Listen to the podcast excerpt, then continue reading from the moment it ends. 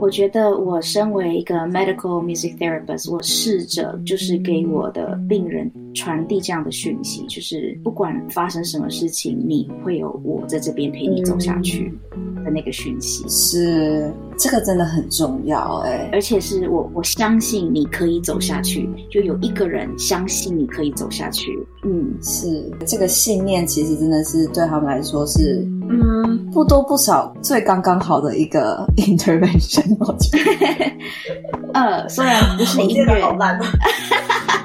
不会不会，虽然说不是音乐本身，但是我们能够借由音乐建立起一个信任感。那很多这些人，特别像是一些嗯年轻一点的呃枪伤进来的病人，他们可能从小就是在一个非常不稳定的的环境长大，嗯，帮派呀、啊，还有还有一些暴力，其实是非常普遍，就是每天每天都是这样子。哦、那这样环境长大的孩子，他们。虽然他们是大人，但是我会叫他们孩子，是就是他们没有从来没有过有一个机会体验到什么叫做看到自己的潜力，看到自己的能力。是，他他们有的就是 survival， 就是就是要活下去。嗯、对，真的、嗯，身旁的人就是刚好没办法好好的对待他，可能有就像你刚刚说暴力，然后可能有一些家暴啊等等的这些，有可能是虐待，然后然后让他们其实不知道说怎样才叫一个正常的关系。对，他们就是这样子的环境长大，有一个正常我们所谓正常的关系，安全稳定的关系反而是不正常的。对。Hello， 大家好，欢迎回到聊音乐，我是雨欣。那么这周是我们聊音乐 feat 的访谈单元。这一周的访谈呢，是为大家邀请到一位在医院里面工作的音乐治疗师。不晓得大家一听到在医院工作的音乐治疗师，脑海中的想象是什么样子呢？那在今天的节目中，我们邀请到陈玉静 Ruby 治疗师来跟大家聊一聊她的音乐治疗故事，以及在这个学习过程中他怎么样找到自己喜欢的工作族群。在他成为 medical music therapist 这几年下来呢，他发现什么样的核心能力是他越来越重视的。而在访谈内容中， Ruby 会带领大家一起思考一位音乐治疗师在专业能力背后应该要有的素养，跟我们进一步分享实践社会正义在音乐治疗里。那么在进入访谈之前，简单的为大家介绍一下 Ruby 的背景。 Ruby 呢，他毕业于高雄师范大学音乐系，那对特殊教育感到兴趣，而发现音乐治疗的专业，决定到美国的俄亥俄大学 Ohio University 来攻读音乐治疗的硕士。那 Ruby 在毕业之后呢，在几个不同的地方工作，那一开始在学校社区里面辗转到了癌症中心，目前他是在 MetroHealth Medical Center， 也是一间医院里面 Arts in Health 这个部门里面的全职音乐治疗师。那关于今天节目的内容呢， Ruby 会跟我们分享到一两个她工作上的小故事。那么在访谈之后呢，其实 Ruby 有跟我提到说，这几个小故事呢，其实只是她所有工作族群里面的其中一两个个案，其实每个个案呢差异性还是相当的大。欢迎大家对音乐治疗工作的族群有更多的好奇，跟继续更深入的了解这样子。好，那准备好的话，我们就马上进入今天的访谈咯。今天又是我们聊音乐 feat 的单元，那我们邀请到 Ruby。 Hello Ruby。 Hello 大家好。那么可以稍微请你简单的介绍一下你自己吗？嗯，我呢，我现在是一个 medical music therapist， 我的工作单位叫做 MetroHealth， 是 Ohio 这里的一个县立的医院。那我的所在位置呢是 Cleveland, Ohio。 我们这里呢，呃，有点得天独厚的是呢，我们有三个很大的主要医疗系统。那大家都听过的应该就是 Cleveland Clinic。对，那另外还有一个是嗯 University Hospitals， 那还有就是我们的 MetroHealth， 嗯嗯，这样子哦。那我们医院跟其他两个医院系统不一样的点是，我们医院是一级创伤中心，那儿童呢是二级创伤中心，还有一个儿童与成人的烧烫伤中心。哦，就是我一听到你在就是 Ohio 工作的时候，我就想到说，哇 ，Ohio 其实也是一个很。呃，在美国啦，是一个很大的医学中心。然后，因为我一直接想到就是你刚刚讲到的，就是 Cleveland Clinic， 就是 Ohio 有很多很好的医院这样子。他们在呃这几个医院概括了许多，像我们医院就是创伤处理是几乎是还有还有复健是全国第一二名的。那呃、uh, Cleveland Clinic 呢，他们照顾的是心脏科啦、癌症啦，还有 University Hospitals 有一个嗯，有一个癌症医院也是数一数二的。是，那 Ruby 你现在就是在 Metro 嘛？你刚刚说特别是创伤，所以那个创伤就是是外伤吗？嗯，所谓创伤呢，我们可以分成呃，就是它就是属于突然性的那种冲击造成的，所以像是车祸啦、枪伤啦，或者是跌倒啦。那跌倒可能不只是走一走绊倒而已，有些像是譬如说你你在修屋顶啦，或者是你在做什么然后从高的那种这样这样子掉下来的，像是外、oh. 外物去打到你这样子，比如说树倒了压到人这样子。嗯，哇，这种是很严重的外伤、欸、那这种很就是很冲击性的这种外伤，我可以马上联想到就说啊，真的是好痛哦！欸、对，就在治疗的时候，就是病人都是承受了很多的疼痛吧，嗯、非常非常的多，呃，不只是身体上，心理上的折磨也是蛮高的。啊、对，那如果你是那种看到血会不开心的话。那那就是建议不要做这个方面的专业，对，因为我们有时候会看到病人的伤口，或者是血肉模糊这样子，呃，或者是就算有包扎起来，你还是可以看得到那个腿已经整个变形啊、哦、之类的。哦、天哪、嗯，对，就是这真的是冲击很大，还蛮大的。就是、这份工作，嗯嗯，我我是好像说是以前就已经对这个医疗音乐治疗，就是 medical music therapy。有兴趣？嗯、um, ，我在进入 Metro Health 之前，我其实是在癌症中心，就是在 University Hospitals 的癌症中心工作的。那那个工作呢，因为因缘际会呢，就是要、嗯、就是那个 contract 终结了这样子、嗯，刚好差不多同一个时间 ，Metro Health 开了这一个缺，所以非常的幸运。嗯，哦。算是这样子，就这边结束了，所以然后有这个机会，那你也就接下一个，当时算是可能是一个新的挑战吧，哦、蛮蛮新的挑战的。是。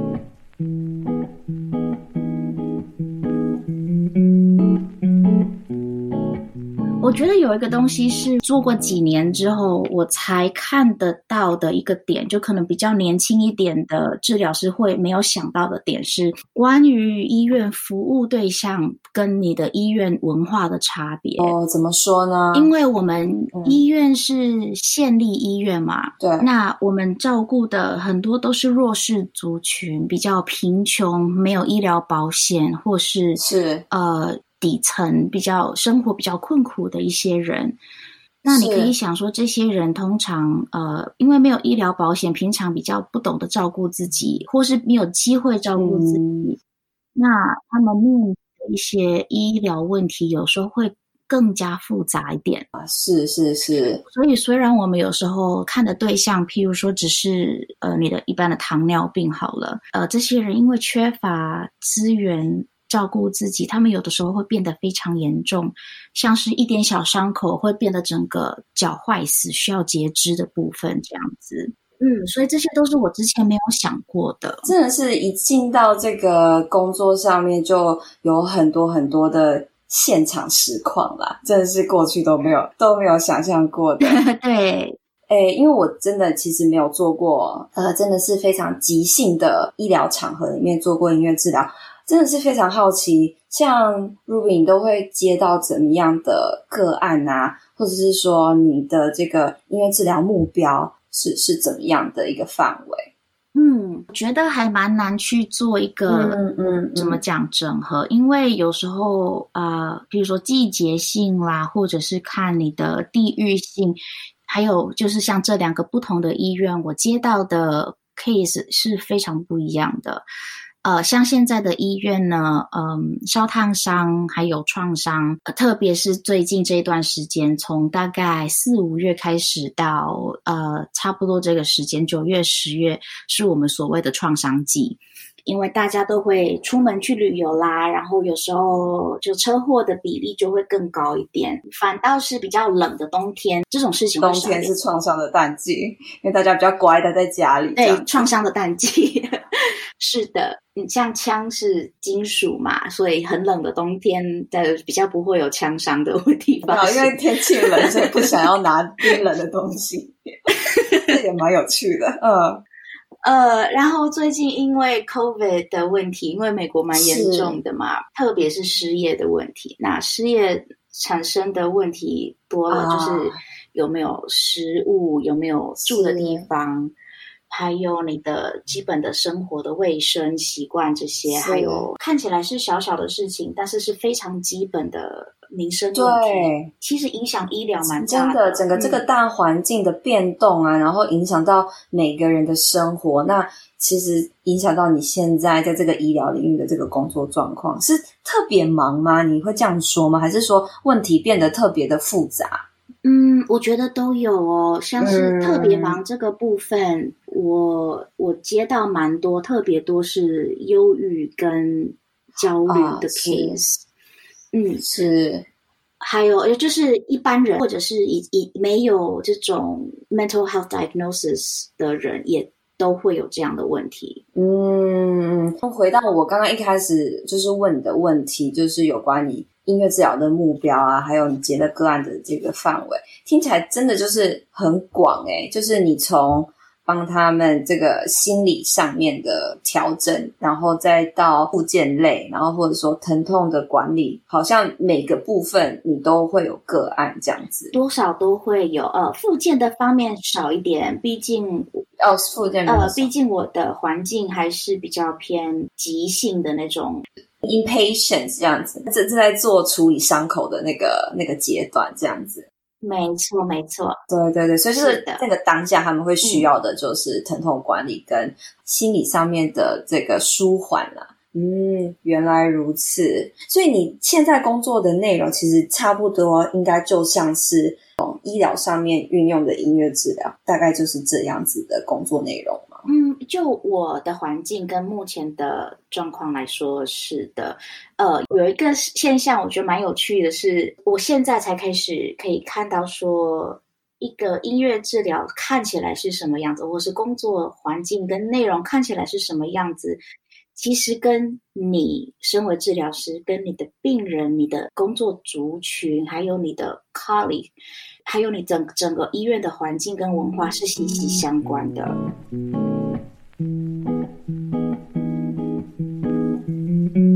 这个非常有趣，你会多说一点，或者举一个例子呢？好啊，就是啊、呃，譬如说我现在做的东西会因为我擅长的是什么而去改变别人，像是医生、护士、呃，其他治疗师对于音乐治疗的样子而去做改变。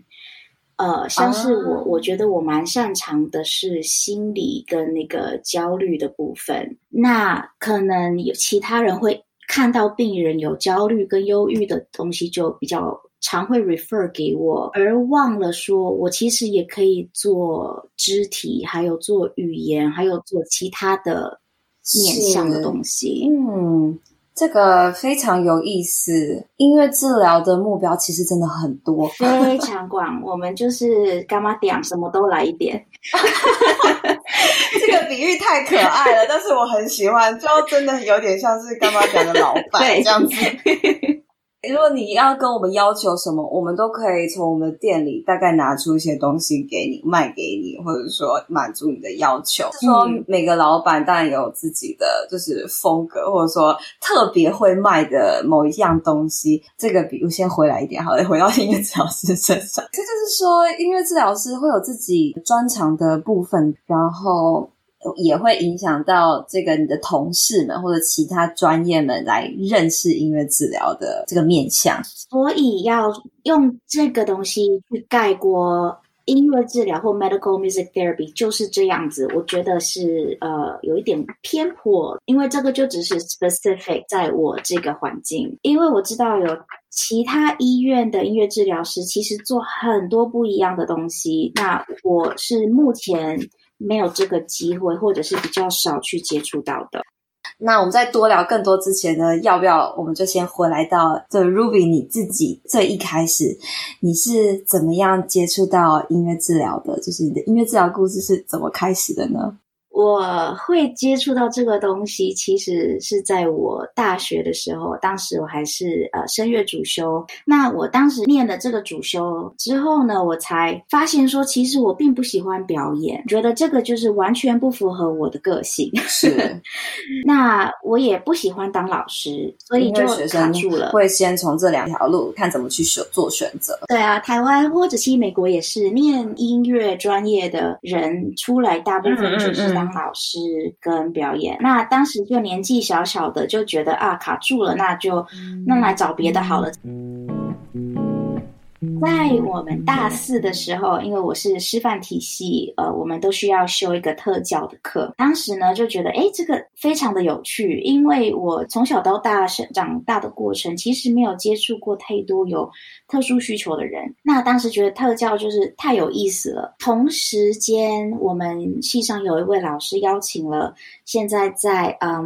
Southwest Oklahoma State University 担任系主任的李志生老师来做演讲。哦、是是是那听了李老师老师的演讲之后，我觉得哎，对，这个就是我要的。听到李老师的这个演讲里面，哪一个故事就打动了你？我不太记得是什么桥段，但是我记得是那个音乐不是只有纯粹表演跟不是纯艺术的这个东西、嗯、而是能够跟心理有结合，这个东西让我非常非常的有有兴趣，有点像是打破了你既定的印象、嗯、就是对音乐的既定的印象。一开始的时候呢，我有我就稍微做了一点功课，大概知道说音乐治疗师在做什么。那其实当时我也没有想到说要去观摩，因为小时候笨笨的，就真的也没有想到这些东西可以是我可以去追寻的。嗯，那就是单纯的看了、嗯呃、美国音乐治疗网站，然后做了一些就是我读了一些课程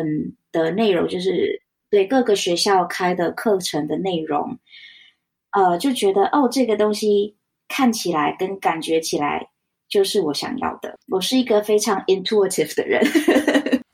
但我觉得这种喜欢跟不喜欢的东西本来就是很直觉、嗯、你可以做任何的分析跟收集任何的资料，但是一说到喜欢或不喜欢，应该就是直觉的东西。嗯嗯嗯，没错。所以呢，就准备了申请，然后也申请到上美国的学校，所以一开始就是在 Ohio 这边的学校。是的，呃，我当时呢，我来到 Ohio University， 呃，也是李志珍老师的母校。Oh. 会来到这里呢，啊、呃，当然除了就是面试跟当时的老师谈得非常的愉快之外，是是还有就是这个学校是一个非常的小的小镇哦。Oh.所以这样子一个学校的风格或者氛围是怎么样、啊、它是很老的学校，一八零六年吗忘记了，总之呢它就是也是上百年，对上百年的对对，非常有历史学校。嗯，那这个学校有几个我觉得很有意思的点，一个是它坐落在阿帕拉契山的山脚，听起来很美丽，是一个很美丽的地方，非常的美，特别是秋天的时候各种颜色。哇，呃，然后它的小镇呢，上面还是铺砖块的路，砖头的路。当时是呃，很久以前是给给马匹、马车走的。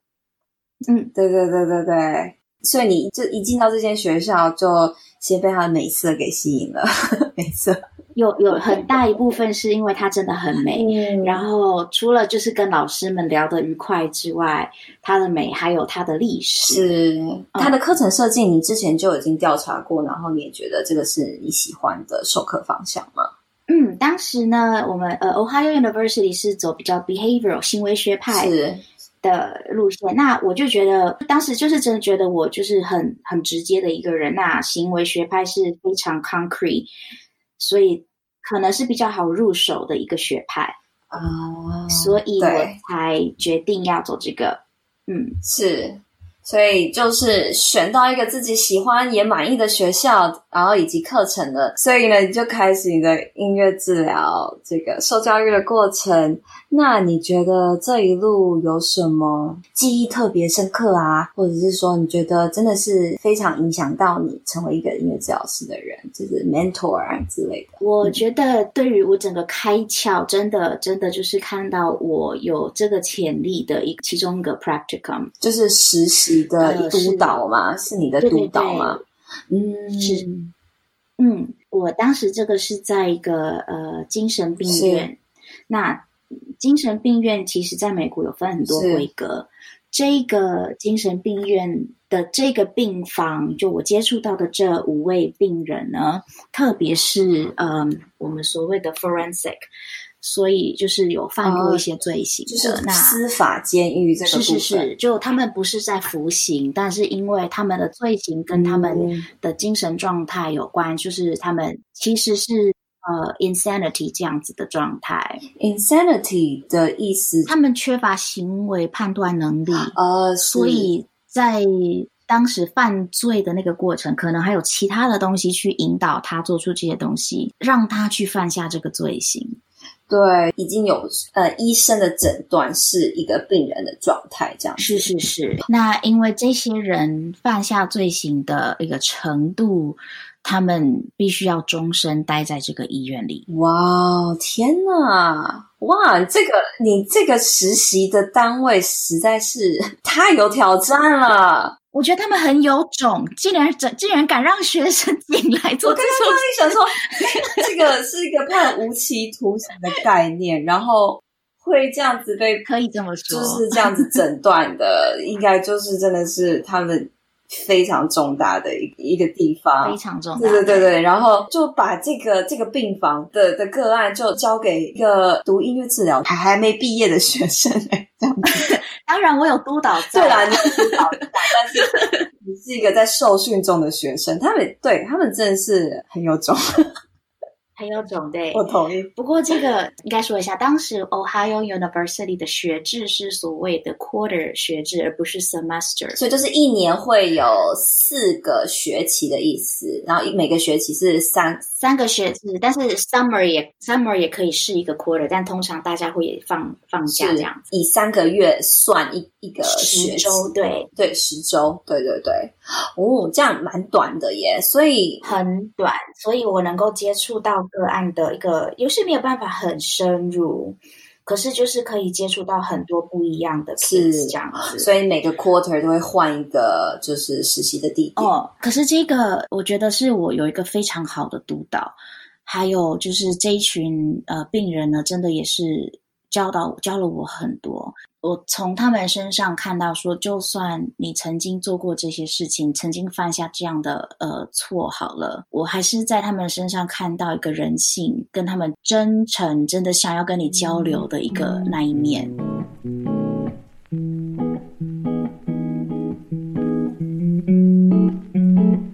真的，我同意，完全就是因为我之前也有，我也有短期的在精神病院工作一小阵子，那我就觉得他们那种那种善，人家说人之初性本善，所以那种性本善的善你是可以感受得到，然后你也觉得跟身旁每个人就是一样，我就是单纯我想要成为一个找有价值的人之类的，就是他跟大家无异一样，即便他们可能你的 setting 可能是他们犯的刑，但是我的 setting 可能就是被诊断是精神病好了、嗯、大家可能会污名化他们，即便他们有这些疾病，他 human conditions 是一样的这样。嗯，对，而且这群人会会被逼上走那条路，很多是因为创伤，心理创伤。是，没错。对，就是他们是逼不得已的。应该是说你把很多人放到那样子的环境去生长或者去面对事情的话，可能都会跟他们做出一样的决定，这样子。嗯，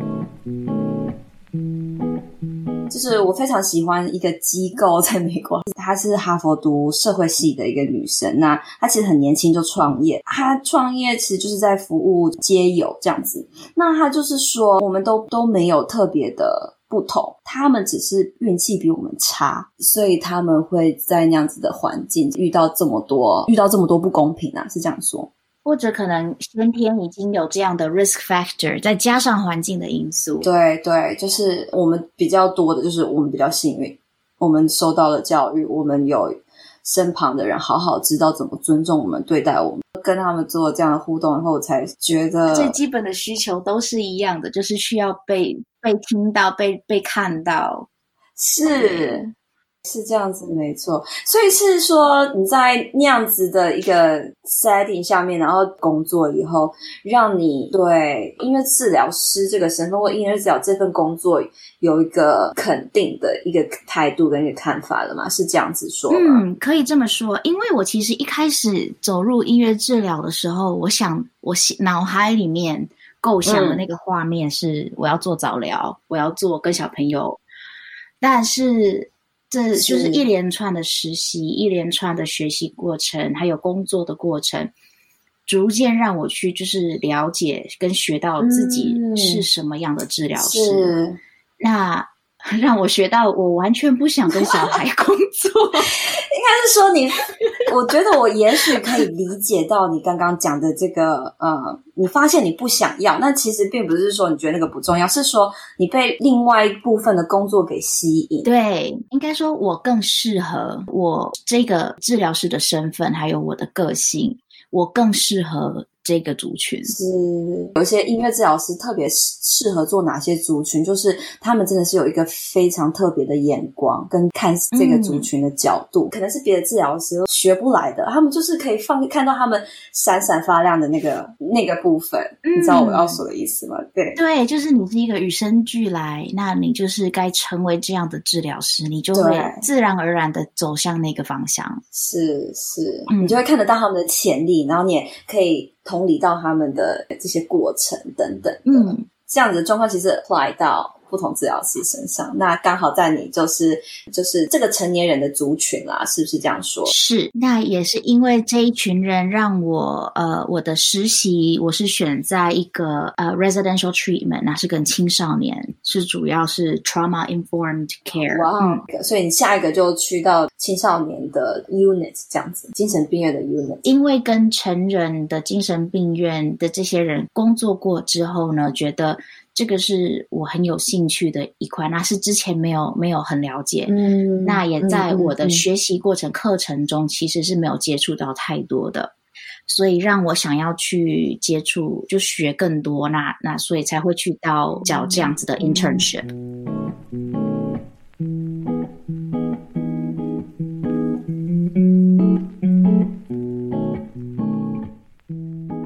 这种的时候其实是看到一个人的韧性，然后一个人真的他的这个独特的这个能力。嗯，没错，我觉得是一个耐力还有一个勇气吧，就是就算就是所有的 the whole world is against you， 你还是有那个勇气，你要去突破那个困境。对，这个不管怎样是鼓励到我很多啦，就是我不管遇到了什么困难，什么样的困境，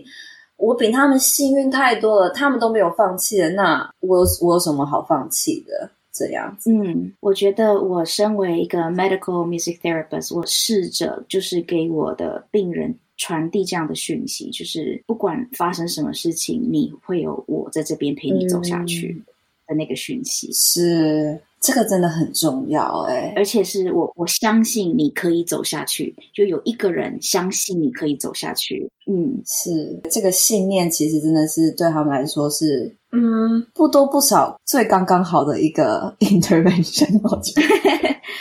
呃，虽然不是音乐，好烂。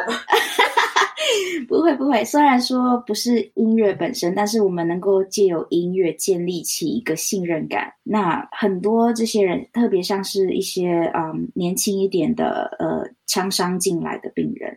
他们可能从小就是在一个非常不稳定的的环境长大，嗯，帮派呀、啊，还有还有一些暴力，其实是非常普遍，就是每天每天都是这样子。哦、是那这样环境长大的孩子，他们。虽然他们是大人，但是我会叫他们孩子，是就是他们没有从来没有过有一个机会体验到什么叫做看到自己的潜力，看到自己的能力，是他他们有的就是 survival， 就是就是要活下去。嗯、对，真的、嗯、身旁的人就是刚好没办法好好的对待他，可能有就像你刚刚说暴力，然后可能有一些。家暴啊等等的这些有可能是虐待，然后然后让他们其实不知道说怎样才叫一个正常的关系，对，他们就是这样子的环境长大，有一个正常我们所谓正常的关系，安全稳定的关系反而是不正常的。对 medical 的音乐治疗师真的是要呃面对不只是我们表面上想象的这种医疗介入一部分，这这是很社会性的复杂面啊，这样子呃觉得要有一定的敏感度，这个都是在我以前不会想过的东西。音乐治疗师可以来做这份工作，我一开始知道的时候相当的压抑，这样子在疗程的那个当下没有想那么多，但后来回想的时候会觉得哇我真的做这件事情吗？就哇这这就是这我做的吗？对，我可能感觉到你的那个那个感受，真的是在改变他对他自己的看法呀，你改变他一个就是行为啊等等，这个影响是很大很直接在一个人身上、嗯、这样子。嗯，那个是一个很有力量的一个东西，有时候会觉得这个力量是超越我们能力或是理解程度的一个力量，有的时候嗯，我又不想要扯到宗教，但是有时候会很很像那个精神上面的那个力量。嗯，我我同意，我觉得音乐其实就是提升到某一个比较灵性的层次。嗯，没错，你真的是要读或做这份工作，你才会知道、欸。哎，这种有时候你说你要怎么讲啊？我不知道、欸。我觉得它就是让我维持一个很 humble 的一个心吧，就是我只是一个工具，我只是一个媒介。是，嗯。真的是太酷了 Ruby， 谢谢你的分享。哦没有没有应该说在这个过程中你觉得你的督导或你的 mentor 有特别给你什么帮助吗？你说工作上吗？我觉得他给我非常实用的建议，而且他他不会因为我是学生就不给我 critical 的建议、啊、就是他并没有手下留情啊嗯，就是真的是要帮助你成长的一个舞蹈一个老师啦，这样子。没错，每个人生命中如果能够遇到这样的一个导师、嗯、或是一个领导的人，真的真的要非常的感谢，是因为在当下你可能听这些话很刺耳，但才能够让你变得更好的一个关键，而且他是一个你信任的人，所以你就会去好好的思考，然后去采取行动，这样子。你会变成现在这样子，就是你过去从来没有想过的。对啊，就是一个完全是一个未知的旅程。从你决定申请的那一天，然后你被录取了，其实你不知不觉，你已经踏上一个神奇的旅程了。嗯，就好幸运，就是自己可以有这样子的一个过程。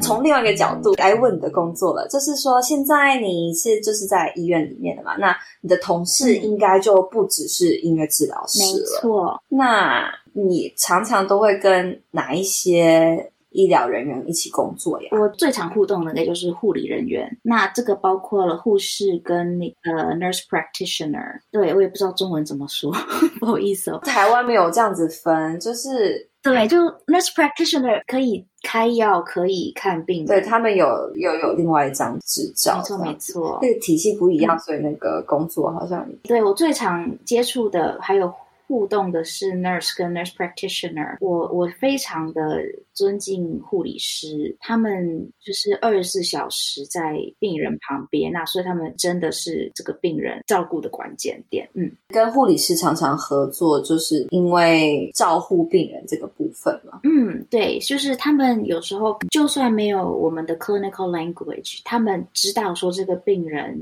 需要东西，但他们可能不知道他们需要什么。我跟他们交谈的过程，那我可能会建议说，哎，那不然让我来试试看。呃，那他们可能就会愿意让我去介入这样子。哦，嗯，对，所以我会去关心，那可能借由这个过程，我会顺便分析说，哎，这个病人是不是我可以介入的？那他们有时候会愿意让我尝试，那有时候很成功，有时候不怎么成功。对，对，这个有时候也不能立马见效，就是你可能需要花一点时间。哎，所以你的转介都是大部分是从护理师这边来吗？大部分是医生、护理师、nurse practitioner， 有的时候还有从嗯 P T O T 那边过来。所以除了你接转介的话，平常你也会发现到这个有行为问题的话，你也会去帮忙咨询一下这样子。对啊，因为就是目标都是照顾病人嘛，那如果你很明显的看到某个病人有 sign, 呃 signs of distress， 那你当然就会想要去了解一下。对对对，因为大家都是同样一个就是医疗的 team 嘛，这样子。对对，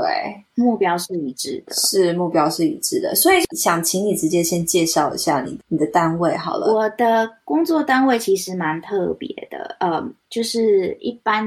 一般音乐治疗在医院里面可能会有一个 therapeutic 或者是特殊的单位，那我的单位呢叫做 Arts in Health。通常一般会呃比较熟悉的词可能叫做 Arts in Medicine， 那 Arts in Health 它涵盖的那个呃程度或者是它的它的照顾的东西有更广了一些。所以 Arts in Health 就是你们医院里面的一个 program 吗？是是是，呃，就是说有一群艺术治疗师们是一个部门这样子。呃，我们其实有音乐治疗、艺术治疗，还有一般来表演的音乐家，还有呃社区里面我们呃合作的艺术家。那我我的 supervisor 他不是 clinician， 他他不是做临床的，他是完全就是就是行政。那他负责的东西就是除了督导我们音乐跟艺术治疗师之外呢，他定期会去 curate artwork 策展、啊、对对对对对，谢谢刚好有有学到这个中文、呃呃、像我们医院的走廊啦，或者是某个新的病房要开呃开幕啦，或者是一些环境，那他就是会去寻找适合的东西来展这样。那他本身是跳芭蕾舞出身的，所以每年十二月的时候他都会找我们这里的芭蕾舞团来表演。哇哦，听起来整个这个工作团队是非常的各种背景的，不管是治疗师或者是艺术家或者说艺术相关的工作者，那你们就符合你们这个 program 的名称嘛，叫做 Arts in Health 这样。对，因为我们要照顾的不是只有呃病人而已，我们其实要照顾的是整个 community。 一开始怎么设立这个 program？ 那这个 program 你刚刚提到说是照顾整个 community， 它的宗旨你可以多说一点点。这个要从我们医院的 C E O 开始说起，因为我们刚刚说了我们是公立县立的医院嘛，那我们照顾的这么弱势的族群，我们其实在呃人力啊、经费还有就是压力算是蛮高的。嗯，那我们 C E O 是一个非常的有远见的一个一个领导人哦，他就是看到了艺术在人的心理健康还有整体健康来说是不可或缺的一块。他本身是一个呃内科医生，是透过他的人脉找到了我现在的呃 supervisor， 成立了当时叫做 Arts in Medicine， 所以就是非常的集中在医院的这一块，就是有也是有表演，也是有嗯，艺术，然后有其他这样子。那现在有了自己的音乐治疗师、艺术治疗师，还有扩展了他们的 program。他们现在我们我们扩展叫 Arts in Health， 所以除了医院之外，我们也要照顾我们的社区。那他现在在非常的专心，哎，其实不是只有现在啦，呃，已经几年了。跟我们医院里的心理师、呃、还有合作的音乐家还有艺术家们，他们在呃落后的地区的一些学校开始设立一些艺术表演性还有创造性的一些 program，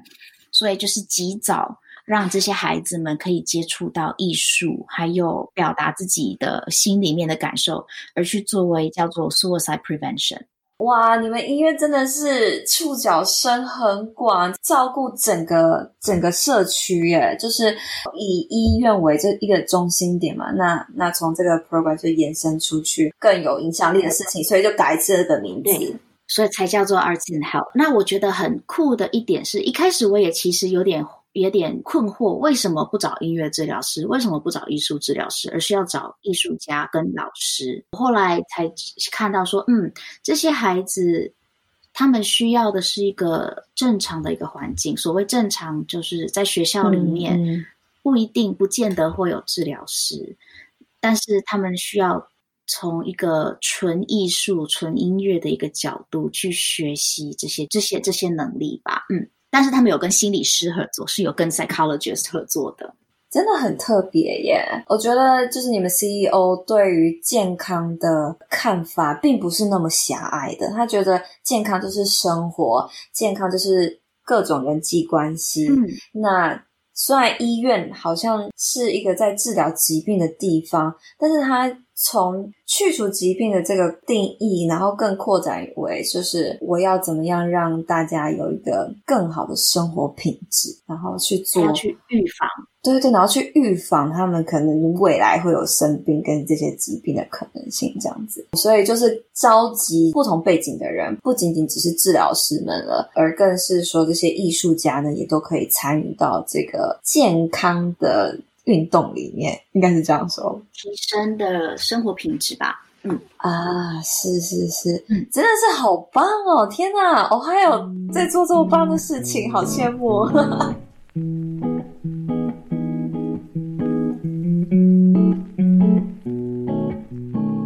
真的真的很棒，我说真的，因为就是我觉得其实最想要跟跟谁工作，就是想要跟 like-minded 有远见的同事，不管是上司还是同事一起工作，我觉得这样就是非常满足的一件事情了。嗯，没错。那回到我身为音乐治疗师，我的我的目的跟我的治疗的对象呢，特别就是医院住院的病人。嗯，如果分到你这个角色的话，你的族群呢就比较是在医院里面的这些病人跟个案这样子。没错。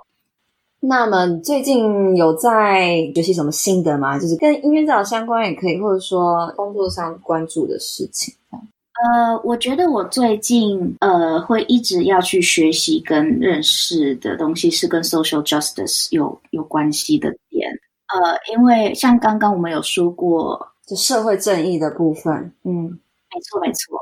呃，做了音乐治疗师之后，发现生活跟政治是没有办法分开的。那呃，政治跟政治人的影响，那当然我们不要去讨论什么政党啊，那但是政策这个东西是很重要的。是，借由大环境下，最近呃越来越多人讨论的种族问题，呃贫富差异的问题，还有歧视的问题。呃、哦，没错啊，前阵子乱糟糟就是那个 Black Lives Matters 的这个运动。但我们已经在这个领域深耕很久的人都知道，其实这个是好几个世纪的问题了。是，那当然你知道，就是也是需要天时地利人和，刚好现在有这一群人从小认识这个话题，现在愿意站出来让他们的声音被听到。是，那我身为一个移民治疗师，我接触到这一群人啊、呃，当然各种人种都有，我觉得我有这个责任，我必须要更加的去认识他们长大还有平常压力是什么样，像是无形的，像是被被压迫啦，或者是呃，就是资源分配不均啦。既然最近比较关注的是 social justice 社会正义的这个议题，那这样子的了解会怎么样影响你的音乐治疗工作？我觉得改变或者是影响我聆听的一个能力，就是我的病人说了什么或是选择不说什么，都是很重要的。是，嗯，有一个例子可能可以分享吗？呃，我有一个病人，他是因为心血管疾病相关的问题住院观察，就是因为是刚初步刚开始的症状，需要药物治疗，就是可能持续个三四天这样子。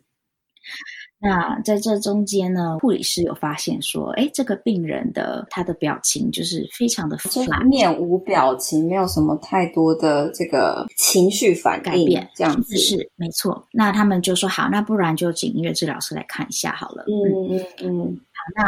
我就去了。就是这是一个黑人妈妈，表面上呢，她的生活，她有家族，她有个大家族，她有孩子、呃孙子啊，还有兄弟姐妹，大部分也都还在。她是很难接受说需要接受这样子的治疗。那我们就在聆听的过程呢，我用了她可能会熟悉的嗯一个 gospel music， 嗯，就宗教性的这种宗教歌曲。那他听了之后，开始就是透露了一些说他曾经面对的一些呃问题。那因为我就从他说话的过程中，就是觉得嗯，好像有什么蹊跷在。那我就开始从嗯，就开始从 validation 的角度去关心他这样子。那他就跟我说过，说到说，就是在几年前，他先后经历了三个非常重要的亲人的过世。那那这过世都不是自然死亡，对他来说是非常的冲击的。嗯，对，很冲击，然后很突然的离世吧。对，呃，不只是突然，嗯，有几个过程是很痛苦的。Oh my god！ 嗯，嗯，那他跟我讲完了这个东西之后，开始呃有办法，就是接连到说这几年前的这个创伤怎么去影响到他现在看自己的生活，跟他处理现在这个病程的态度。嗯，嗯，那刚刚说的这三个先后死亡的这个三个亲人，有一些死亡的原因其实是跟呃跟种族压迫是有关系的。啊，哇哦！我我想象，如果啊，这个真是很难想象。我觉得一个一个人如果他遭受过这个种族压迫跟种族歧视呢，他其实不会随随便便把这件事情去分享给啊、呃、陌生人。陌生人，他会怎么样选择说要分享给一个人？那这必须是没有办法沟通，他感受到你听得懂，对，你是能了解，你可以你可以去同理他的这个心情跟那个处境，那他才会愿意分享这件事情，让你知道这样。那这要怎么说啊？就是这样子的这个特质，一个治疗师的这个特质，其实一部分应该就是因为你有对这个社会正义 social justice 有关注，然后有了这样子的能力可以去去同理他们这一群人这样子。嗯，因为你想哦，就是种族压迫还有嗯阶级上的这些问题，其实是深入各个层面的，医疗其医疗体系也是很大的一个问题，然后直接影响到你的病人这个案本身，它这个是长期的心理的问题，是除了外在以外，内在的部分是是这样子。对，那你想象这些族群，特别是嗯女性，黑人女性，她们长期在这样的压力下，嗯，那已经有一个所谓她们自己认定的一个角色，她们就是嗯这些事情发生，她们就是要撑下去，就是要熬过去，因为家人需要她们。嗯嗯，这样的压力在，所以她自然不会特别想要去提醒，嗯，或者是去去呃处理这一方面的情绪。嗯嗯，虽然你介入呢，是你唱了一首 gospel， 就是宗教的歌曲，但是后面后面接下来的这些过程，这个 process 才是进程。这对于这个病人来说，他的治疗的进程，我这样讲对吗？对，就。真的没有唱唱歌弹弹琴这么开心而已，啊，真的不是不是唱唱歌弹弹琴你还是要去接住那个情绪。嗯，好的 Ruby， 谢谢你跟我分享，我真的觉得对你很多的尊重啊。那那 Ruby 在你这份工作，你还有特别想要跟跟大家说、跟大家分享，或者对这份工作体验的部分吗？嗯，我觉得就是维持一个不断想要学习的心吧，就是 stay curious。不管你在哪一个地方、哪一个场合当音乐治疗师，都是要时时保持好奇，时时的一直在学习。所以这个也是。除了给自己也是给大家的忠告吗？可以这么说，呃，不只是对你的你的病人，不只是你的对象或是工作内容、嗯、还有对你自己也是、嗯、就是一直的不断去学习认识自己。是的啊，对，认识自己也真的是很重要的一个过一一一件事情、嗯、在这个工作上、嗯、接下来就到我最期待的部分啦，很喜欢听来宾跟我分享他的歌单，然后跟我分享他的音乐，因为我就可以从音乐的角度来更认识你。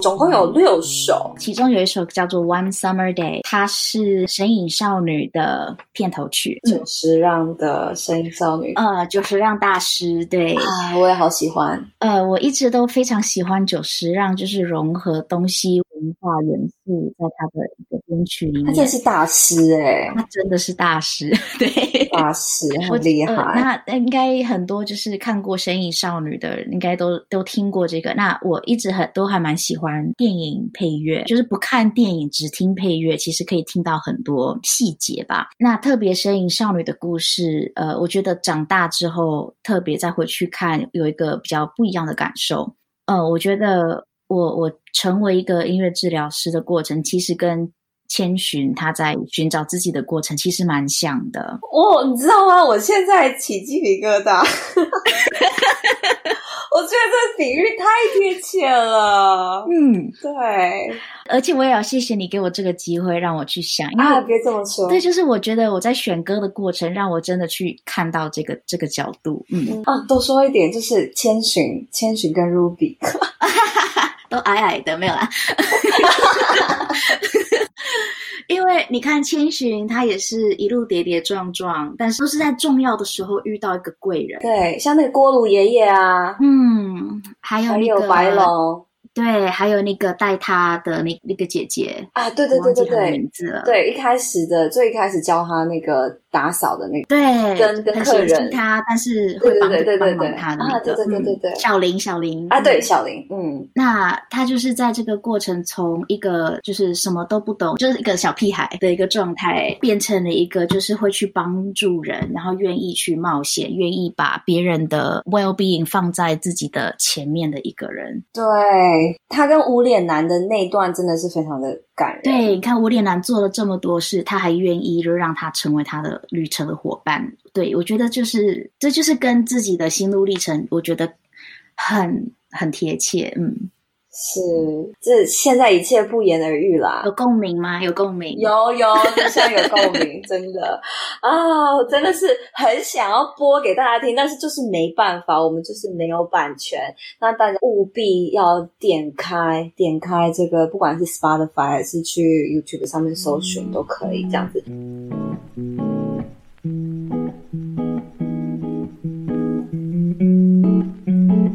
好的，那要不要我们再多多聊一首？要不要再挑一首？我们来好，那下一个可能台湾的观众比较不熟悉的就是最近这几年在美国红遍大街小巷的音乐剧，叫做 Hamilton， 嗯，美国国父，嗯。的那个其中其中之一，对对，美国国父超多财政部长、啊、对对对对对对对、嗯。呃 Alexander Hamilton 是美国的创国的财政部长，他的音乐剧呢，我觉得在在这个社会正义的这个过程，还有音乐的那元素吧，我觉得融合的真的是巧夺天工。真的是杰作，我说真的、嗯、我也这么觉得，因为他们跟大家稍微分享一下，就是它里面的选角，所有的美国国父他们其实都是白人男性，是，但是呢他的这个音乐剧里面选角全部美国国父除了除了英国国王啦，呃、哦，对对对，除了英国国王是白人男性，嗯，其他他都找不同的裔啦，就是可能是西班牙裔啊，可能是黑人啊，就这些不同文化背景的人来演他们的美国国父们。我就觉得这个选角真的太神了，我觉得它就是写历史的一部剧，啊，改变历史的一部剧，它是用历史去改变历史，我觉得是是太赞了。对，我觉得整整部剧的歌很多都是经典，但是我就选了第一首来代表它这样子，因为第一首歌它是在叙述这个人的成长过程嘛，有点自传，对对 对, 对，有点像是这样。那你就可以看到说，这个人真的也是经历重重的障碍，各种不同的挑战，那还是选择了他要出人头地的这个坚韧的毅力，对，有办法达到他做的这些事情。那这个人也是非常的幸运，因为他如果没有遇到乔治华盛顿，没有遇到这些恩人，他其实是没有办法做他做这些事情的。是，就是这些提拔他的人，或者说愿意教导他的人，肯给他机会的人， yeah. 对，那我觉得这也是我很很能感同身受吧，因为我觉得我我能够有今天做这样的事情，也是有遇到能够愿意给我机会、愿意提拔我的人，对，推荐给大家。嗯，我们两个都很喜欢啊，超级喜欢。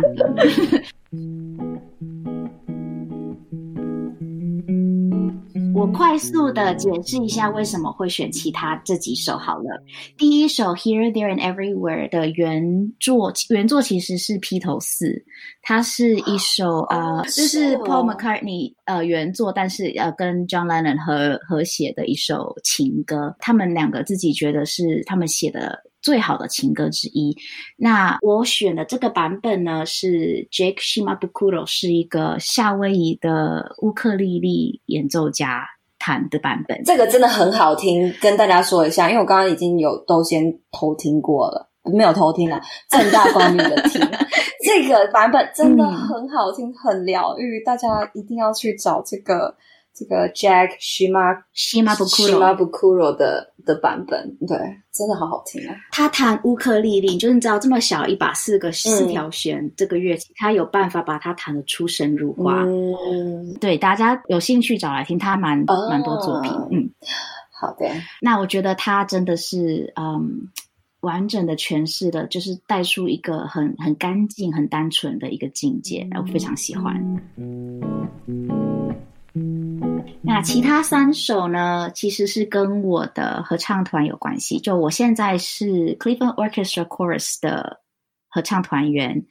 那钢琴协奏曲跟这个莫扎特的安魂曲，其实这两首都让我想到，就是我们合唱团原本是要在林肯中心演出呃莫扎特的安魂曲的，所以你们是整个乐团要飞去那个纽约哦，整个乐团跟合唱团是太厉害了。但是哇，但这个疫情，因为疫情的关系，我们不得不取消。疫情呢，当然就是带给了大家非常多，不只是生活上的不方便啦，还有一些情感上的问题。当初我们其实也都说，呃，如果我们有办法把这些感觉，就是藉由音乐来分享的话，可能还会好过一点。但是因为疫情的关系，我们连最后这个 connection 都没有办法，所以就是让我特别的有感触吧，所以选了这两首。虽然没办法演出，但是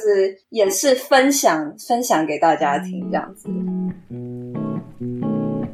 好的，那那最后一首呢？最后一首 I will lift mine eye 是呃诗篇呃圣经诗篇去谱词、嗯、去谱曲的一个作品，是原本也是我们原本合唱团要做的一个演出，但是没有办法。嗯、那它是 a cappella 嗯呃无伴奏的合唱曲，那我觉得是非常美丽的一首曲子，它的那个意境就是光是从抬头来看好了 I will lift my eye。我选择我要往前看，我选择看到光明，我选择去去呃接受大自然，还有我的生活的附近的一切美好，嗯、这样子。嗯，真是很棒的歌词，我还没找来看，但是等一下我绝对会就是配合着歌词一起听这样子，真的是非常棒。 Ruby 谢谢你选精选的这六首分享给大家，谢谢你给我这个机会，我觉得真的嗯，我自己也感也感受到很多这样子、嗯、啊，真的是非常谢谢你来上我们的节目啦，然后这么真诚的分享。那我们今天就跟大家先聊到这边咯，如果有什么问题或者是说有什么想要回应给 Ruby 的，也可以留言啊私讯啊写信给我们，我都会帮你们转交今天就先聊到这边咯，跟大家说拜拜，谢谢大家今天收听聊音乐。如果喜欢我们的内容，请到我们 iTunes 平台上给五颗星并留言支持我们，那非苹果的用户也欢迎到其他平台或者聊音乐的 YouTube 频道按赞分享我们的节目，在 Apple、YouTube 和各大平台订阅这个频道，就不会错过我们每周的新节目咯。有任何想法或意见的话，也欢迎在平台上留言给我们。那我们下一集再跟大家继续聊音乐，拜拜。